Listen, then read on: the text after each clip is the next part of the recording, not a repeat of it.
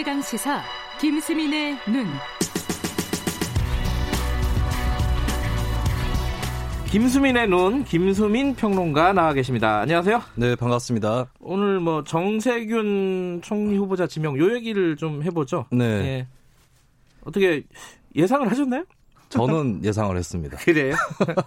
제가 지난 6월부터 6월부터요? 네네 이게 증거 자료가 팟캐스트 쪽에 있기 때문에 자신 있게 말씀을 드릴 수 있겠고요. 아, 김진표 의원 이름 나왔을 때도 아니다 정세균이다 이렇게 생각하셨어요? 예, 제가 안 될 거라고 뭐 이 방송은 아니지만 다른 예. 데서 얘기한 적 있었어요. 그래요? 네. 어, 촉이 좋으시군요.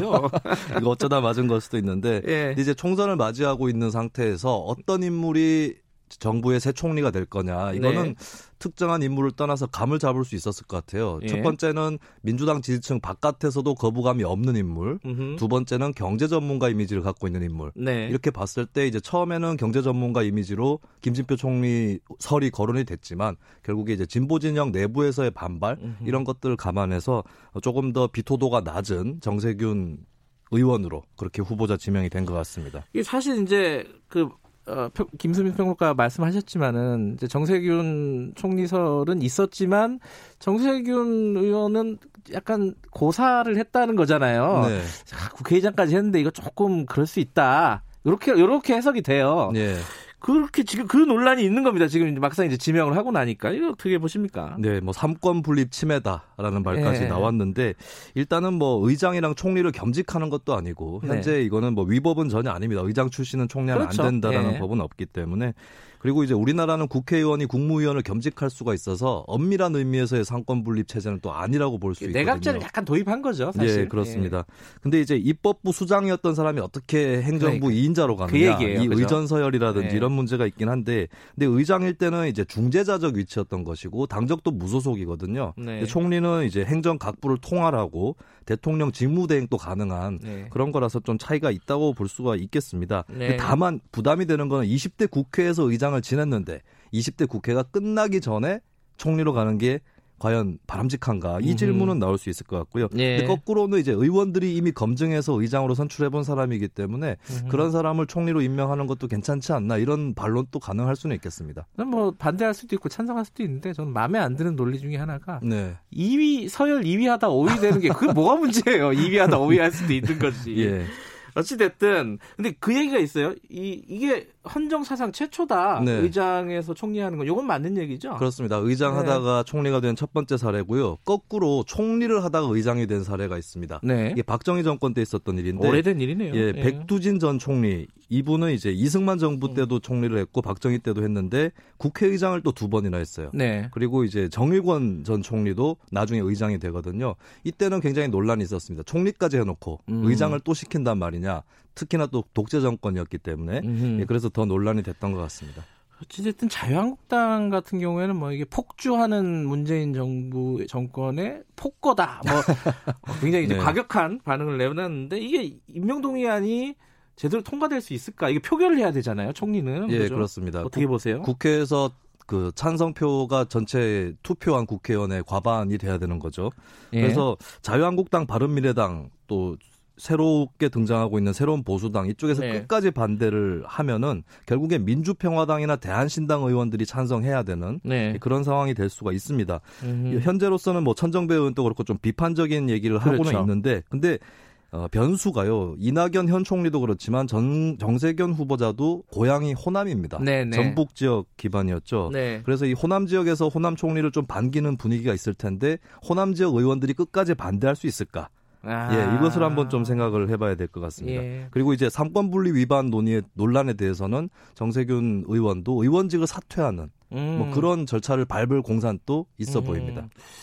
그런데 아 이게 지금 국회가 상황이 대치하고 있잖아요. 이게 네. 뭐 인사청문회는 뭐 물론이고 아무것도 안 되고 있는 거 아닙니까 지금 사실. 그렇죠. 본회의가 열리고 있지 않죠. 청문회 열릴 수가 있, 을까요 다른 거에 네. 막 걸려 있어서 어떻게 보십니까? 다 연동될 것 같은데. 그렇습니다. 일단은 인사청문회를 곧바로 열 가능성은 별로 없어 보이고요. 예. 그리고 패스트 트랙 안건이 지금 본회의 아직 오르지 못하고 그러니까요. 있고 어떻게 처리할 거냐 이 얘기가 남아 있는데 이게 혹시 이제 뭐 특히 바른미래당이라든지 대한신당, 평화당에서 어, 이 문제하고 총리 임명 동의하고 연계를 지어서 예. 갈 수도 있는 그런 상황도 있지 않을까 그렇죠. 저는 바라보거든요.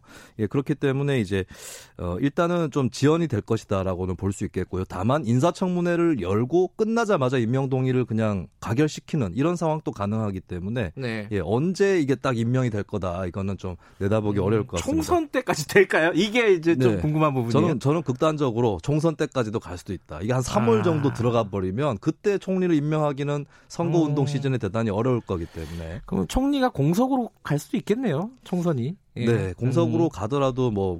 예, 총리직은 몇 달 정도는 공석으로 가도 크게 무리는 예. 없어 보입니다. 자, 이제 종로 지역구에 대한 관심이 많습니다. 네. 어, 이제 무주공산이 된 거 아니냐? 이낙연 총리가 갈까요?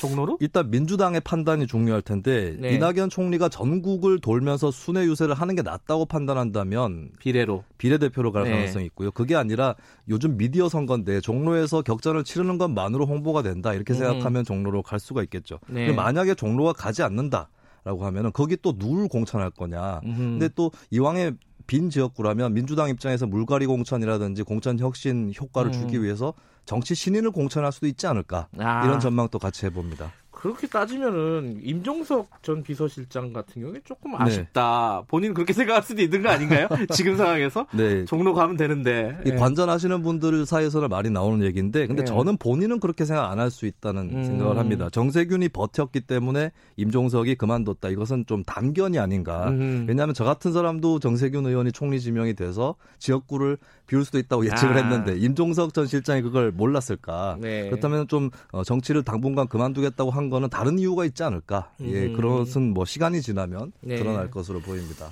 근데 이제 총선 이후 얘기인데 이거는 어 이게 이낙연 전 전 전 총리는 아니죠 총리와 네. 어, 정세균 총리 후보자 두 분 다 대권에 생각이 있을까요? 이런 구도가 만들어질까? 그게 또 궁금한 부분 중에 하나예요. 네, 이낙연 총리는 여론조사 1위도 하고 있기 때문에 그쵸. 자연스럽게 욕심을 가질만 하고요. 예. 정세균 후보자도 그 대권을 포기했다는 얘기는 들어온 적이 없습니다. 아? 그래서 두 사람 간에 또 경쟁 구도가 앞으로 형성될 수도 있지 않을까 싶은데 예. 두 사람이 좀 이미지가 비슷한 게 있어요. 거부감이 좀 낮은 편이고 음흠. 그렇지만 강고한 지지층은 좀 적고 비, 그 음. 비교적 그리고 네. 이제 한편으로는 또 둘 다 호남 출신이고 아 그러네요. 네, 그런 음. 의미에서는 좀 같은 지지층을 놓고 제로성 관계 경쟁에 음. 들어갈 수 있지 않을까 그렇게 음. 보여지고요. 네. 그리고 이제 이낙연 총리에 비해서 정세균 후보자가 정세균계 의원들이 있습니다. 아 그래요. 예, 그것은 좀 유리한 음. 부분인데 박병석 전 부의장이라든지 지지 세력이 있다. 네, 최재성. 의원이라든지 예. 소위 SK계가 있기 SK. 때문에 좀 이런 얘기일 수 있겠지만. 대권 경쟁에서는 이런 부분은 유리하다. 이거 조금 빠르네요. 오늘 말씀 잘 들었습니다. 고맙습니다. 김수민의 눈이었습니다. 김경래 최강시사 2분 여기까지고요. 잠시 후 3부에서 뵙겠습니다.